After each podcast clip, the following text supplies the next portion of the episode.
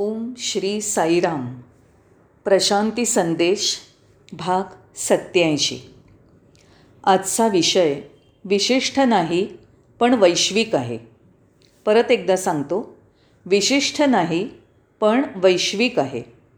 चला आपण या विषयावर विचारविमर्श करूया. आपल्या मनाची सहज कार्यपद्धती कशी आहे हे जाणून घेणं आवश्यक आहे. आपलं मन संकुचित आहे. हे संकुचित मन विचार करतं आणि एकाच पद्धतीने शोध घेतं. तेव्हा मन पूर्ण एकाग्र झालेलं असतं. ही आपल्या मनाची पद्धत आहे. ऐहिक गोष्टींसाठी किंवा ज्ञानार्जन करण्यासाठी अशी पद्धत कमी जास्त प्रमाणात वापरण्याची आपल्याला सवय आहे. मन कुठेतरी काहीतरी शोधत असतं. ती बरीचशी सवय असते. म्हणून परीक्षणानंतर आपल्या मनामुळे आपल्या लक्षात एखादं वैशिष्ट्य येतं. तो मनाचा सहजच स्वभाव आहे. आपण आता दुसऱ्या पद्धतीनेही विचार करूया. आपण या जगात काय बरं शोधत आहोत? नक्कीच आपण सुद्धा या जगाचा एक भाग आहोत. आपण जगापेक्षा वेगळे नाही. आपण कुठली गोष्ट या जगात शोधत आहोत? आपण सत्ता प्रतिष्ठा आणि पैसा शोधत आहोत. अशाच प्रमाणे आस्तिक असल्यामुळे किंवा धर्मनिष्ठेमुळे आपल्याला ईश्वराला परमानंदाला स्वर्गाला शोधायचं आहे वर आपण मानलं आहे त्याप्रमाणे मन सारखं कशा ना कशाचा शोध घेत असतं. आणि तो त्याचा सहज स्वभाव आहे. म्हणून धर्माच्या क्षेत्रामध्ये जर कुणी म्हणालं की मी ईश्वराचा शोध घेत आहे तर त्यात आश्चर्य करण्यासारखं काही नाही. कारण शोध घेणं हा मनाचा स्वभाव धर्म आहे. जर कुणी म्हणालं की मी स्वर्गाचा शोध घेत आहे तर ते अगदी समजण्यासारखं आहे. कारण शोधणं ही मनाची सहज प्रवृत्ती आहे. म्हणून चोखंदळपणा ही मनाची प्रवृत्ती असून तो त्याचा संकुचित असा कार्य करण्याचा दृष्टिकोन आहे. सत्य सार्वत्रिक आहे. ईश्वर विशिष्ट नाही तो वैश्विक आहे. अशा दृष्टिकोनातनं वैशिष्ट्याचा विचार केला तर आपण भ्रमित होऊन जाऊ. मोहजाला तडकू. होय मोहजाल. कारण हा मनाचा प्रश्न आहे. म्हणून मी आपल्या सगळ्यांपुढे नम्रपणे निवेदन करतो की ईश्वर अनंत आहे तो प्रचंड आहे तो वैश्विक आहे म्हणून या संकुचित मनाने त्याला अनुभवणं अवघड आहे. याच कारणासाठी उपनिषदांमध्ये जाहीर केलं आहे की ईश्वर मनातीत असून त्याचं शब्दात वर्णन करणं अशक्य आहे. तो मनाच्या आणि शब्दांच्याही पलीकडे म्हणून ईश्वराचा स्वर्गाचा परमानंदाचा शोध घेणं हे अर्थहीन आहे अशा निष्कर्षाप्रत आपण येऊया. ऐहिक वस्तू गोष्टी यासाठी शोध घेणं अर्थपूर्ण आहे. पण धर्माच्या अध्यात्माच्या क्षेत्रात त्याचा उपयोग नाही. कारण ईश्वर अनंत असून तुम्ही ईश्वराशिवाय जगूच शकत नाही. ईश्वर खरोखरच तुमचं जीवन आहे. तो तुमचं अस्तित्व आहे. तेव्हा त्याला शोधण्यात काय मजा आहे? त्याला शोधण्यात काही अर्थ आहे का? या दिशेने सखोल चिंतन करायला हवं. एकदा स्वामी म्हणाले होते की मासा पाण्यात असताना पाण्याचा शोध घेतो. आपल्याला माहिती आहे मासा समुद्रात सापडतो. पण जर तो मासा म्हणाला की मी पाण्याचा शोध घेत आहे तर ते कसं हास्यास्पद दिसेल? म्हणजे तो पाण्यात असताना पाण्याचा शोध घेण्यात काय मजा आहे? म्हणून शोध घेणं किंवा शोधणं जिज्ञासा असणं हा प्रश्नच नाही आहे प्रश्न आहे तो त्याला ओळखणं. आपलं जीवन म्हणजे ईश्वर आहे. आपलं अस्तित्व म्हणजेच ईश्वर आहे. या सत्याला आपण ओळखलं पाहिजे. मनाची समस्या ही आहे की ते कायम एखाद्या ठिकाणी एकवटलेलं असतं. त्याला काहीतरी कायम शोधायची इच्छा असते. काहीतरी मिळवायचं असतं. त्याचं उत्तर म्हणजे त्याच्यात जगणं. आता ईश्वरात जगा. त्याचा आनंद घ्या. त्याच्यात जीवन आनंदाने व्यतीत करा. तेव्हा आयुष्य हे उत्सवात परिवर्तित होईल. तो उत्सव होईल. म्हणून कायम परत परत स्वामी म्हणत असत ईश्वर तुमच्यात आहे खाली आहे वर आहे तुमच्या सभोवती आहे. होय ते त्यांच्या प्रवचनांमधून वारंवार अगणित वेळेला हे सांगत असत. म्हणून आपली समज जाणीव ही योग्य मार्गावर हवी. याला उत्तर काय? आपल्याला स्वातंत्र्य हवं. जेव्हा आपण स्वतंत्र असू तेव्हा आपण ईश्वराला अनुभवू शकू त्याचा आनंद घेऊ शकू. मग स्वातंत्र्य म्हणजे मला काय म्हणायचं आहे आपण आपल्या इच्छांपासनं मुक्त असलं पाहिजे आणि या संकुचित मनाने शोधणं मिळवणं थांबवलं पाहिजे. आणि म्हणून शेवटी आपण हा ताण घेणं सोडलं पाहिजे. या ताणविरहित अवस्थेमध्ये आपल्याला परमेश्वराचं सगळ्या दृष्टिकोनातनं विविधतेतनं आकलन होऊ शकतं. पण दुसऱ्या बाजूनी विचार केला तर जर मी तणावमुक्त नसेन तर माझं मन अखंड काहीतरी एका बाजूने मार्गाने शोधत राहणार. जेव्हा ईश्वरच विविध रूपात आहे तर मन एकच दृष्टिकोन घेऊन कसं बरं त्याच्याजवळ पोचू शकेल? आणि जेव्हा मी म्हणतो की मी ईश्वराचा शोध घेत आहे तेव्हा मी अहंकारात राहतो. पण जर मी तणावमुक्त असेल तर मी काहीही शोधणार नाही काहीही मिळवणार नाही. आणि मला वाटेल की मी तर या संपूर्ण विश्वाचा जगताचा एक भाग आहे. स्वामी उदाहरण देत असत जर तुम्ही गुळाची ढेप आणली तर त्याचा कुठलाही भाग संपूर्ण गुळासारखा गोडच लागणार. कितीही छोटा तुकडा असला तरीही त्याची चव तीच राहणार. अशा प्रकारे मी सुद्धा संपूर्णाचा एक भाग आहे असं लक्षात घ्या. आणि म्हणून देव आहे ही अनुभवजन्य भावना आवश्यक असते. त्या आहेपणाने आपण देवाला पाहतो आणि त्याला अनुभवतो आणि तो हवाहवासा वाटणं किंवा त्याला मिळवायचा किंवा शोधायचा प्रयत्न करणं अशा अहंकारापासून एक प्रकारची मुक्ती म्हणजे मोक्ष. या अवस्थेत कुठलंच बंधन नसतं. मगाशी सांगितल्याप्रमाणे याला फक्त ओळखण्याची जाणण्याची गरज आहे. ईश्वर अनंत आहे. तो वैश्विक आहे. तो बहुआयामी आहे. हे ओळखणं जाणणं हे महत्त्वाचं. यासाठी काय करायचं? तर ताण तणावरहित अवस्था निवांत असणं. बस दुसरं काही नाही. आणि तुम्हाला ईश्वर इथे आहे हे दिसेल. आपल्याला दोन प्रकारचे लोक सापडतात. एक म्हणजे ज्यांना ईश्वराचा अनुभव मिळालेला नाही कारण ते अखंड शोधतच असतात. त्यांच्या या अनादी अनंत शाश्वताच्या शोधात ते ईश्वरालाच पूर्णपणे मुकतात. हे एका सरळ रेषेत पुढे पुढे जाण्यामुळे होतं. दुसऱ्या प्रकारचे लोक असतात जे ईश्वराला शोधतच नाहीत. कारण त्यांना माहिती आहे की तो सर्वत्र भरलेला आहे. हे जाणल्यामुळे ते जीवनाचा आस्वाद मजेत घेतात. ते नाचतात गातात उत्सव साजरा करतात. म्हणून शोधणारं मन कधीच सत्य जाणत नाही हे अगदी स्पष्ट आहे. अशा मनाने त्याला जाणणं अशक्य आहे. दुसरा एक मुद्दा मी तुमच्या निदर्शनाला आणू इच्छितो.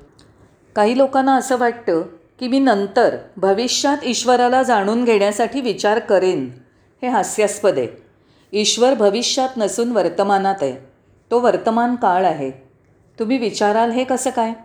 लक्षात घ्या जेव्हा तुम्ही आनंदात असता तेव्हा तो आनंदच दिव्य आहे. जेव्हा तुम्ही उत्सव साजरा करत असता ती अवस्था म्हणजेच दिव्यत्व. म्हणून दिव्यत्व हे तुमच्या हृदयाच्या ठोक्याप्रमाणे आहे. हा ठोका भविष्यासाठी नसतो तो त्या क्षणासाठी असतो. आणि या जाणीवेने काय होतं? याचा उपयोग काय? या जाणीवेतनं काय बाहेर पडतं? हा आपला प्रश्न असू शकतो. उत्तर सोपं आहे. संपूर्ण जीवन आध्यात्मिक बनतं. आपली दैनंदिन कर्म धार्मिक होऊन जातात. आपली सगळी कर्म या प्रार्थना बनतात. काही लोक स्नानाच्या वेळी मंत्र म्हणतात. जेव्हा ते आंघोळ करत असतात तेव्हा त्यांना वाटतं की ते देवाला आंघोळ घालत आहेत. तसंच आपल्या सगळ्यांना माहिती आहे की भोजनापूर्वी आपण ब्रह्मार्पणं ब्रह्महवीर ब्रह्माग्नौ ब्रह्मणाहुतं ब्रह्मैव तेन गन्तव्यं ब्रह्मकर्मसमाधिना हा श्लोक म्हणतो. याचा अर्थ मी खातोय पण अन्न म्हणजे ईश्वर आहे. आणि गाताना तुम्हाला वाटतं माझ्यातला ईश्वर गातोय. ईश्वरच प्रेक्षक असून ऐकतोय. प्रत्येक गोष्ट या जाणीवेमुळे ओळखण्याने आणि समजण्यामुळे दिव्य बनते. त्याच्या अस्तित्वाने जीवन तेजस्वी बनतं. तेच खरं जीवन आहे. कायम त्याच्या सुरात सूर मिसळणं गरजेचं आहे. आपला सूर त्याच्या सुरात असा मिसळला की एकरूपता आलीच. हेच खरं धार्मिक आयुष्य आहे. काही लोक समजतात की धार्मिक आयुष्य हे दैनंदिन आयुष्यापेक्षा वेगळं आहे. ही समजूत चुकीची आहे. जीवन आणि धर्म हे वेगळे नाहीत. त्यांचा एकमेकांशी सुसंवाद असला पाहिजे. ते एकमेकांपासून वेगळे नाहीत. जीवन बिनशर्तपणे संपूर्णत ईश्वराला समर्पित केलं पाहिजे. तेव्हाच परमानंदाचा आनंद उपभोगता येतो. प्रत्येकाला वाटतं की मी आज जिवंत आहे कारण ईश्वराची तशी इच्छा आहे. जेव्हा मी ईश्वराच्या इच्छेनुसार जगतो आहे अशी मला जाणीव होईल. तेव्हा कुठलीच तक्रार न करता कुठलंच असमाधान किंवा मनात किंतू न ठेवता मी आनंदाने जगेन. मला हे खात्रीने माहीत असेल की ईश्वराने मला त्याचं साधन म्हणून निवडलं आहे तेव्हा त्याच्या ओठावरची बासरी मी बनेन आणि त्यानंतर माझं आयुष्य अतिशय सुंदर बनून जाईन.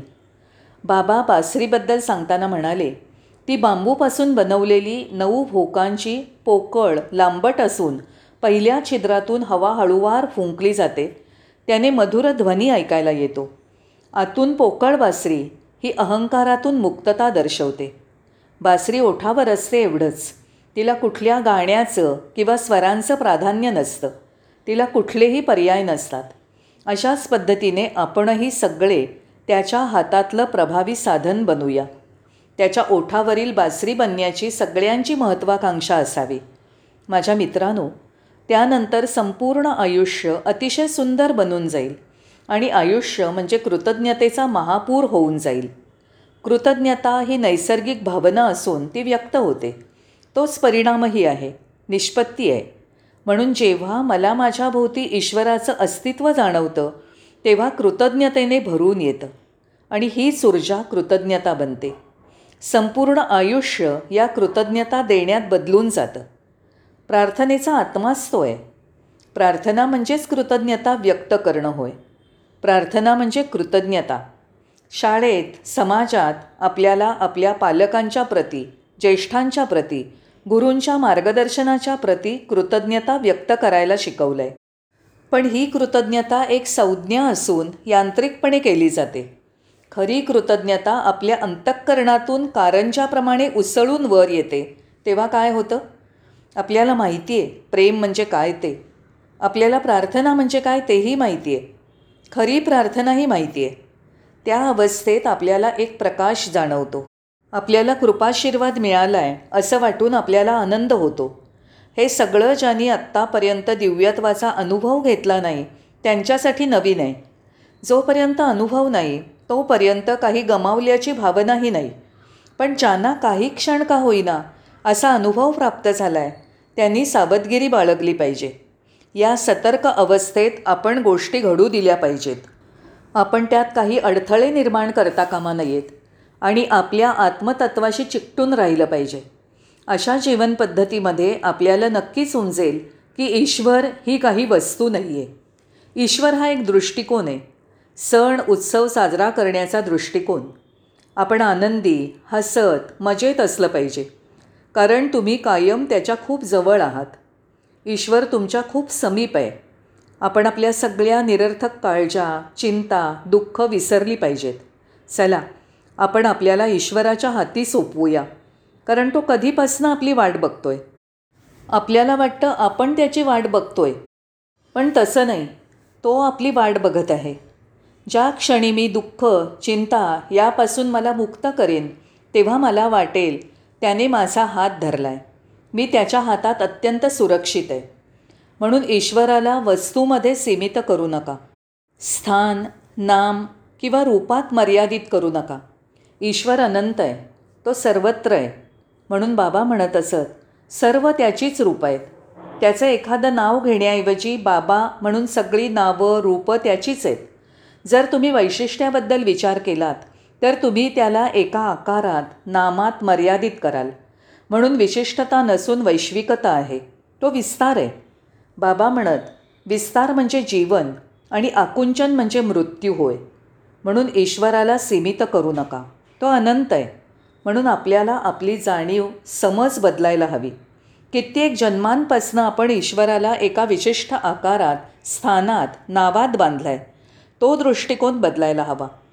इथून पुढे आपण त्याला वैश्विक मानूया. सगळी नावं रूपं त्याची असून तो सर्वत्र आहे. जेव्हा तो सर्वत्रच आहे तेव्हा आपण त्याला कुठे बरं शोधणार? तो सगळ्या दिशांना आहे. तेव्हा त्याच्यापर्यंत पोचण्याचे संकेत याबद्दल तुम्ही काय विचार करणार? काहीही संकेत नाहीत. कारण तो सर्वत्र सर्वव्यापी आहे. कुठल्याही एखाद्या विशिष्ट स्थानी नाही. म्हणून ही विस्तारित संपूर्ण जाणीव महत्त्वाची आहे. जेणेकरून आपल्याला ओळखता येईल की ईश्वर इथेच आणि आत्ताच्या क्षणी आहेच. परत एकदा सांगून मी आपली रजा घेतो की ईश्वर विशिष्ट नाही तर वैश्विक आहे. तो शोधून मिळवायचा नसून फक्त ओळखायचा आहे सत्यात अनुभवायचा आहे धन्यवाद. साईराम.